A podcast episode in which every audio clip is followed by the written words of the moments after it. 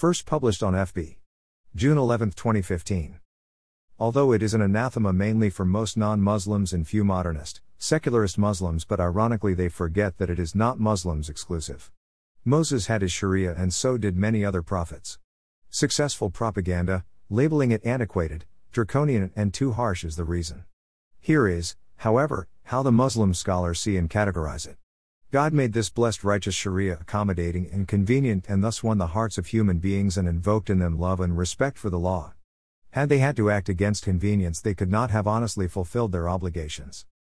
Abu Ishaq al Shatibi, a Muslim religious scholar, the Sharia is all justice, kindness, common good, and wisdom. Any rule that departs from justice to injustice, or departs from common good, maslaha, to harm, mafsada, is not part of Sharia even if it is arrived at by literal interpretation.